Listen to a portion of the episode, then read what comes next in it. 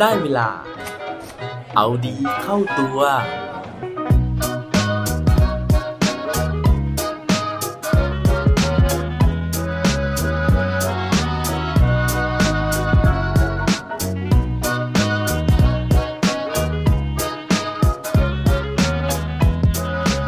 คุณได้ลองเล่น Clubhouse กันดูหรือยังครับ สวัสดีครับ พบกับผมชัชวานแสงปรีดีกร และรายการเอาดีเข้าตัว รายการที่จะคอยมาหมั่นเติมวิตามินดีดด้วยเรื่องราวแล้วก็แรงบันดาลใจ เพื่อเพิ่มพลังและภูมิต้านทานในการใช้ชีวิตให้กับพวกเราในทุกๆวันสำหรับช่วงนี้นะฮะใครก็ตามที่ใช้โทรศัพท์ iPhone นะครับหรือว่าระบบปฏิบัติการ iOS รับรองว่าต้องไม่พลาดนะฮะ หรือว่าต้องเคยได้ยินเรื่องราวของ Clubhouse นะครับ แอปพลิเคชันที่กำลังมาแรงมาก ๆ ในขณะนี้เลย แต่ว่าสาเหตุที่ผมพูดถึงเรื่องราวของ iOS นะฮะ หรือว่าโทรศัพท์ที่เป็น Apple นะฮะ นั่นก็เพราะว่าแอปพลิเคชันนี้เนี่ย ในช่วงแรกนี้นะครับ เปิดให้เฉพาะสาวกของ Apple ในการที่จะสามารถเข้าใช้งานได้ สำหรับใครที่ใช้ Android นะฮะไม่ต้องเสียใจไปนะฮะเพราะว่าผมเองก็ใช้โทรศัพท์ Android เหมือนกันนะครับ แต่โชคดีนะฮะที่ผมเนี่ยมี iPad อีกเครื่องหนึ่งนะครับ เพราะฉะนั้นเนี่ยก็เลยอาศัยเจ้า iPad นี่แหละนะฮะในการที่จะโหลดแอป Clubhouse นะครับ แล้วก็ได้ลองเข้าไปฟังหลาย ๆ กลุ่มนะฮะหลาย ๆ บทสนทนากันดูคร่าวๆนะฮะสำหรับคนที่ยังไม่รู้จักแอป Clubhouse นะครับแอปพลิเคชันนี้เนี่ย ในช่วงสัปดาห์หรือว่า 2 สัปดาห์ที่ผ่านมาเนี่ยค่อนข้างจะมาแรงมากๆเลยนะฮะด้วยฟังก์ชันแล้วก็ฟีเจอร์ของมันนะครับในการที่ให้คนเนี่ยเข้าไปในแอปพลิเคชันนี้นะครับแล้วก็ไม่ต้องทำอะไรเลยนะฮะนอกจากไปกดฟังนะฮะไปกดฟังเรื่องราวที่เราเนี่ยให้ความสนใจ ซึ่งในนั้นนะฮะมีห้องต่างๆเนี่ยเต็มไปหมดเลยนะครับ แต่ว่าบางคนนะฮะเขาก็บอกว่าห้องต่างๆ เหล่านี้เนี่ยบางครั้งก็เหมือนตาดีได้ตาร้ายเสียนะฮะเพราะว่ากดเข้าไปปุ๊บบางทีเนี่ยก็เจอสาระดีๆนะครับ แต่ว่าบางทีเนี่ยเข้าไปก็อาจจะมีน้ำท่วมทุ่งนะฮะแล้วก็ผักบุ้งเนี่ยค่อนข้างจะโรงเหรงนะครับสำหรับผมเองนะฮะหลังจากที่ลองเข้าไปมาหลายห้องแล้วนะฮะต้องยอมรับเลยว่ายังไม่มีห้องไหนเลยนะฮะที่ผมเนี่ยสามารถที่จะอยู่ ร่วมรับฟังนะครับ ตั้งแต่ต้นจนจบได้นะฮะ ส่วนหนึ่งนะฮะ นั่นก็เพราะว่าการที่ Clubhouse เนี่ยมันเป็นกึ่งกึ่งโซเชียลเน็ตเวิร์กครับ เพราะฉะนั้นเนี่ยเราเข้าไปกดฟังดูได้นะฮะ ในขณะเดียวกันเราก็ยังสามารถที่จะออกไปดูห้องอื่นๆที่มีนะฮะหรือว่ามีเรื่องของการพูดคุยกันอยู่ในขณะนั้นทำให้บางทีเนี่ยเราเจอประเด็นที่เราสนใจนะฮะเราก็กดข้ามไปข้ามมาข้ามไปข้ามมา จนสุดท้ายเนี่ยผมก็เลยไม่ได้ concentrate กับเรื่องราวใดเรื่องราวหนึ่งโดยเฉพาะไปซะทีเดียวนะครับ ทีนี้นะครับพอพูดถึง Clubhouse วันก่อนนะครับผมได้ไปอ่านบทความนะครับใน b ล็อกดินะครับซึ่งในนั้นนะฮะมีบทความหนึ่งซึ่งเขียนโดย Creative Moon Day นะครับเขาได้พูดถึง 5 วิธีในการใช้ Clubhouse ให้ healthy แล้วก็ creative นะฮะถ้าอยากรู้แล้วนะครับว่าวิธีการใช้ Clubhouse ให้ถูกวิธีให้ healthy และ creative อย่างที่ผมเกริ่นไปนะครับ มีวิธีการยังไงบ้าง ไปฟังพร้อมกันได้เลยครับ สำหรับเคล็ดลับนะฮะในการใช้ Clubhouse นะครับข้อแรกเลยเนี่ยเขาบอกเอาไว้นะฮะว่าในหน้าโปรไฟล์หรือว่าหน้าไบโอของเรานะฮะเราเนี่ยควรจะใส่ไบโอหรือว่าประวัติของเราให้ปังแล้วก็หน้า Follow นะฮะเพื่อเพิ่มความน่าสนใจนะครับ ให้กับไบโอของเราเขาแนะนำนะฮะว่าให้เราพูดด้วยประโยคที่บอกความเป็นตัวเองใน 3 บรรทัดแรกนะฮะซึ่งสิ่งนี้นะครับมันจะชวนให้คนอ่านเนี่ยอ่านต่อ แล้วก็อาจจะกดติดตามนะฮะ กด follow เราที่สำคัญก็คือสำหรับใครที่ยังไม่รู้นะฮะ เราสามารถที่จะใส่อีโมจิเพื่อบอกความเป็นตัวของเราได้ เช่นสมมติว่าถ้าเราเป็นนักบินนะฮะ เราก็สามารถใส่รูปอีโมจิที่เป็นรูปเครื่องบินไปได้ หรืออย่างผมนะครับเป็น podcaster นะฮะ หรือว่าเป็นคนจัดรายการพอดแคสต์เนี่ยผมก็อาจจะใส่รูปไม้นะฮะ หรือว่ารูปหูฟังเข้าไปได้นะครับ อย่างที่2นะฮะ อย่างที่บอกไปว่า ใน Clubhouse เนี่ยมันมีห้องต่างๆ เยอะไปหมดเลยนะฮะ ซึ่งบางทีเนี่ยโอ้โหมันก็รกนะฮะ แล้วก็มันก็ลายตามากๆ เขาก็เลยบอกนะฮะว่าเคล็ดลับข้อนี้คือ ถ้าห้องไหนไม่ใช่นะฮะ ก็ปัดทิ้งไปเลยนะครับ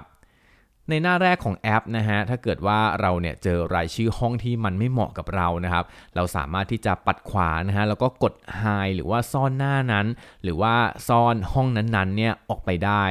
ทั้งนี้นะฮะนอกจากมันจะทำให้ไม่รกไม่กวนเราแล้วนะครับ ระบบของตัว Clubhouse เองนะฮะมันก็มีเรื่องของ AI นะครับหรือว่า artificial intelligence นะฮะ ซึ่งสิ่งนี้นะครับมันจะเรียนรู้ว่าเรื่องไหนที่เราสนใจ แล้วก็เรื่องไหนเนี่ยที่เราปัดทิ้ง เพราะฉะนั้นเนี่ยในครั้งอื่นๆนะครับ มันก็จะแนะนำนะฮะหรือว่า recommend เฉพาะ เรื่องราวที่เราสนใจ ซึ่งสิ่งนี้นะฮะมันก็อาจจะมีทั้งข้อดีข้อเสียนะครับ เพราะว่ามันก็จะกลายเป็นว่าเราเนี่ยมันจะถูกจำกัดนะฮะ ถูกระบบเนี่ยบังคับให้เห็นเฉพาะสิ่งที่เป็นสิ่งเดิมๆคล้ายๆกับทุกวันนี้ที่เราเล่น Facebook นะฮะ มันก็จะเลือกเฉพาะสิ่งที่มันอยากจะให้เราเห็นนะฮะจากการที่มันเรียนรู้พฤติกรรมของเราทำให้เราเนี่ยอาจจะขาดความหลากหลายในข้อมูลหรือว่าในสารต่างๆ ที่เราควรจะรู้เรื่องอื่น ๆ บ้าง อันนี้ก็อยู่ที่วิจารณญาณของแต่ละบุคคลนะฮะว่าเราเนี่ยอยากจะเห็นเฉพาะสิ่งที่เราอยากจะเห็น หรือเราจะปล่อยให้มันเป็นแบบนั้นไปนะฮะเพื่อที่เราจะได้เห็นสิ่งที่มันหลากหลายขึ้น อย่างที่3นะครับเขาบอกว่าให้ใช้เวลาไม่กี่วินาทีให้มีค่า อันนี้นะฮะสำหรับคนที่เข้าไปในห้องนะครับเข้าไปในกลุ่มสนทนาต่างๆนะฮะแล้วก็อยากที่จะแสดงความคิดเห็นนะครับทีนี้เขาบอกว่าตอนที่เราจะแสดงความคิดเห็นนี้แหละนะฮะให้ใช้เวลาไม่กี่วินาทีนั้นให้มีค่านะครับ เพราะเมื่อถึงคิวเราเขาบอกว่าให้เราเนี่ยพยายามที่จะแนะนำตัวเองแบบสั้นๆ สัก 4-5 ประโยค แต่ว่า 4-5 ประโยคนั้นจะต้องปังนะฮะ แล้วก็ไม่ควรจะใช้เวลาเกิน 20 วินาที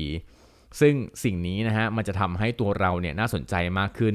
อย่างเช่นนะฮะสมมติว่าเรายกมือเพื่อที่จะขอพูดในห้องนั้นนะครับ เมื่อโมเดเลเตอร์เนี่ยอนุญาตให้เราพูดแล้วนะฮะ เราอาจจะใช้เวลาสักแป๊บหนึ่งนะครับ อธิบายว่าตัวเราชื่ออะไรแล้วก็ โปรไฟล์ของเราเนี่ยเป็นใครนะ ก่อนที่เราจะถามคำถาม หรือว่าก่อนที่เราจะแสดงความคิดเห็น สิ่งนี้นะฮะคล้ายๆ กับห้องสัมมนาโดยปกติเลยนะฮะเวลาที่เราไปเข้าร่วมสัมมนาครับปกติแล้วเนี่ยผู้ดำเนินรายการบนเวทีเขาก็มีบางจังหวะที่เขาให้คนในห้องส่งนะฮะให้คนในห้องประชุมห้องสัมมนานั้นเนี่ยแสดงความคิดเห็นนะฮะหรือว่าถามคำถาม ซึ่งเวลาที่เราได้โอกาสนั้นนะฮะ แม้แต่ในห้องประชุมห้องสัมมนาที่เป็นออฟไลน์นะฮะที่ไม่ได้เป็นโซเชียลแบบนี้นะครับ เราก็ต้องแนะนำตัวเองก่อนเหมือนกัน เพื่อให้คนเขารู้นะฮะว่า background ของเราเนี่ยนะครับหรือว่าภูมิหลังของเราเนี่ยมีประวัติความเป็นมายังไง อย่างที่4นะฮะเขาบอกว่าถ้าเกิดว่าเรานะฮะได้ไปมีส่วนร่วมกับ Clubhouse นะฮะอย่าลืมพา followers ของเรานะครับไปที่แพลตฟอร์มอื่นด้วยนะฮะเพราะว่า Clubhouse เนี่ยมันเป็นแพลตฟอร์มที่มีความเป็นส่วนตัวสูงนะฮะไม่มีระบบแชทแล้วก็ไม่สามารถที่จะบันทึกบทสนทนาหรือว่าเรื่องราวที่พูดคุยกันเนี่ยมาฟังย้อนหลังได้ พอห้องปิดนะฮะมันก็จะหายไปนะครับ เพราะฉะนั้นเนี่ยอย่าลืมที่จะพา followers นะฮะของเราหรือว่าสมาชิกในห้องเนี่ยให้มาติดตามเราผ่านช่องทางอื่น ๆด้วย โดยการที่เราจะสามารถพาเขาไปได้นะฮะก็อาจจะเป็นเรื่องของการ add link ทวิตเตอร์นะฮะอินสตาแกรมนะฮะหรือว่าการพูดโปรโมทปิดท้ายนะครับ หรือว่าการที่จะให้ข้อมูลต่างๆเนี่ยให้กับคนที่เขาฟังเราหรือติดตามเรา แล้วก็ข้อสุดท้ายนะฮะ สิ่งนี้สำคัญมากนะฮะต่อการเสพ Clubhouse ให้ healthy นะฮะเขาบอกว่าถ้าเกิดว่าเราเสพเยอะเกินไปเนี่ยไม่ไหวนะฮะก็อย่าฝืนนะครับ เพราะหลายครั้งหลายคนเลยนะฮะที่ผมได้ยินนะครับเขาบอกว่าโอ้โหเข้าไปในคลับเฮาส์แล้วนะฮะฟังจนหูชานะฮะฟังจนไม่ได้ไปทำสิ่งอื่นเลยนะครับ เพราะฉะนั้นตรงนี้เนี่ยก็อาจจะต้องแบ่งเวลานะฮะเพื่อที่จะได้มีเวลาไปทำอย่างอื่น แล้วก็ไม่เป็นการเบิร์นเอาท์นะครับ นอกจากนี้นะฮะบางครั้งนะฮะเราอาจจะเลือกใช้สื่อให้เหมาะสมกับสภาพจังหวะกาลเทศะของเรานะฮะอย่างผมเองเนี่ยผมก็ไม่ถนัดคลับเฮาส์มากนักนะครับเพราะว่าผมเนี่ยมีเวลาที่ไม่แน่นอนนะครับเพราะฉะนั้นเนี่ยบางเรื่องบางหัวข้อเนี่ย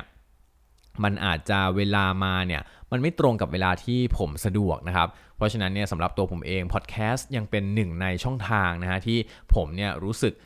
สะดวกสบายมากกว่า เพราะว่าผมพร้อมจะฟังเมื่อไหร่ ผมก็มาเปิดฟังนะฮะ แล้วก็เนื้อหาในพอดแคสต์ส่วนใหญ่เนี่ยมันก็จะกระชับนะครับ เพราะว่ามันไม่มีคู่สนทนาหรือว่าไม่ไม่มีคนที่อยู่ในห้องเนี่ยที่จะมาคอยสอดแทรกนะฮะ ซึ่งทำให้ประเด็นบางอย่างเนี่ยมันถูกชัก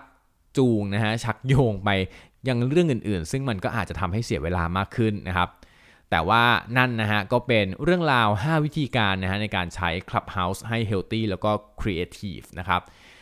แต่ว่าถึงแม้ว่าผมนะฮะจะพูดถึงเรื่องราวของ Clubhouse นะฮะเมื่อเปรียบเทียบกับพอดแคสต์แล้วเนี่ยตัวผมเองอย่างที่บอกไปนะผมยังชอบพอดแคสต์มากกว่า แต่ว่าพอ Clubhouse มันเกิดขึ้นนะฮะก็มีหลายคนเนี่ยที่อยู่รอบตัวผมนะครับก็มาทักมาทายมาถามผมนะฮะว่าเอตัวผมเองจะไม่ทำอะไรกับ Clubhouse บ้างเหรอนะครับ ผมเองก็นั่งคิดอยู่หลายวันเลยนะครับ เพราะว่าอย่างแรกเลยเนี่ยรายการเอาดีเข้าตัวที่ผมจัดทุกวันนี้นะฮะผมเนี่ยไม่ได้จัดรายการสดนะครับ เพราะฉะนั้นเนี่ยผมก็อัดสต็อกค้างไว้ก่อนนะครับ แล้วก็ค่อยๆเอามาพับบิชหรือว่าเผยแพร่ให้กับทุกๆ คนได้ฟังนะครับ ทีนี้ Clubhouse เนี่ยมันมีจุดเด่นก็คือเรื่องของการที่มันจะต้องสดนะฮะมันก็เลยเป็นข้อหนักใจข้อแรกนะครับอย่างที่ 2 ก็คือว่า Clubhouse เนี่ยอย่างที่บอกว่ามันสดนะครับ เพราะฉะนั้นเนี่ยการที่ผมจะใส่ดนตรีประกอบต่างๆเนี่ยมันก็ไม่สามารถที่จะทำได้แบบเรียลไทม์นะครับเพราะว่า ผมเองเนี่ยไม่ได้มีห้องอัดนะฮะที่เหมือนกับรายการอื่น ๆ รายการพอดแคสต์ที่ดัง ๆ รายการอื่นนะฮะที่เขาเนี่ยสามารถที่จะมีห้องอัดนะครับเขาก็สามารถเล่นเพลงประกอบไปนะครับแล้วก็พูดไปนะฮะซึ่งในขณะที่เขาทำเรื่องต่างๆเหล่านั้นเนี่ยมันก็สามารถไลฟ์สดได้ทันทีด้วย แต่ว่าผมเนี่ยมีข้อจำกัดนะครับแต่ว่าไหนๆโอกาสมันก็มานะฮะแล้วก็เพื่อเป็นการท้าทายตัวเองด้วยนะครับ ผมก็เลยตัดสินใจว่าเอาดีเข้าตัวเองนะฮะก็จะมี ห้องใน Clubhouse นะครับ ซึ่งผมตั้งใจว่าจะเริ่มในวันจันทร์ที่ 22 กุมภาพันธ์นะฮะ ซึ่งสำหรับใครที่ตอนนี้ฟังเป็นวันจันทร์อยู่ก็คือวันนี้แหละนะฮะ ตอน 5 ทุ่มนะครับ ที่ผมจะตัดสินใจมีห้องใน Clubhouse นะฮะสำหรับใครนะฮะที่พอจะมีเวลานะฮะตอน 5 ทุ่มเนี่ยก็สามารถที่จะมาจอยกันได้นะครับ โดยเซิร์ชนะฮะคำว่ามาเอาดีเข้าตัวกันเถอะนะครับ สาเหตุที่ผมมาดึกนิดนึงนะครับ เพราะว่าเนื้อหาในรายการนะฮะเนื้อหาในห้อง Clubhouse นั้นนะครับ ผมจะชวนทุกคนนะฮะมาสรุปนะครับ เรื่องดีๆ ที่เกิดขึ้นในวันทั้งวันนั้นของเรานะฮะ เพราะฉะนั้นเนี่ยมาดึกมันก็จะมีเรื่องให้เราได้คิดถึงให้เราได้ประมวลกันเยอะหน่อยนะครับ ถือว่าเป็นการที่เราเนี่ยมาทบทวนเหตุการณ์ดีๆ ที่เกิดขึ้นในวันนั้นก่อนที่เราจะเข้านอน เพื่อที่เราจะได้รับพลังนะฮะ ได้รีชาร์จตัวเราเองนะฮะ ด้วยพลังดีๆ ด้วยเรื่องดีๆ ในแต่ละวันนั้นนะครับสำหรับ เนื้อหาที่อยู่ใน Clubhouse นะฮะต้องบอกว่าผมเนี่ยอาจจะพูดไม่ได้เยอะนะครับ แต่ว่าผมอยากจะฟังหลาย ๆ ท่านนะฮะมาแชร์เรื่องราวดี ๆ ที่เกิดขึ้นในแต่ละวัน เพื่อที่เราจะได้เอาเรื่องราวเหล่านั้นนะฮะมาเป็นแรงบันดาลใจในการมอบพลังให้กับกันและกันสำหรับใครที่มีเวลาอย่าลืมนะฮะพบกันใน Clubhouse คืนนี้เริ่มต้นเป็นวันแรก 22 กุมภาพันธ์ แล้วพบกันครับ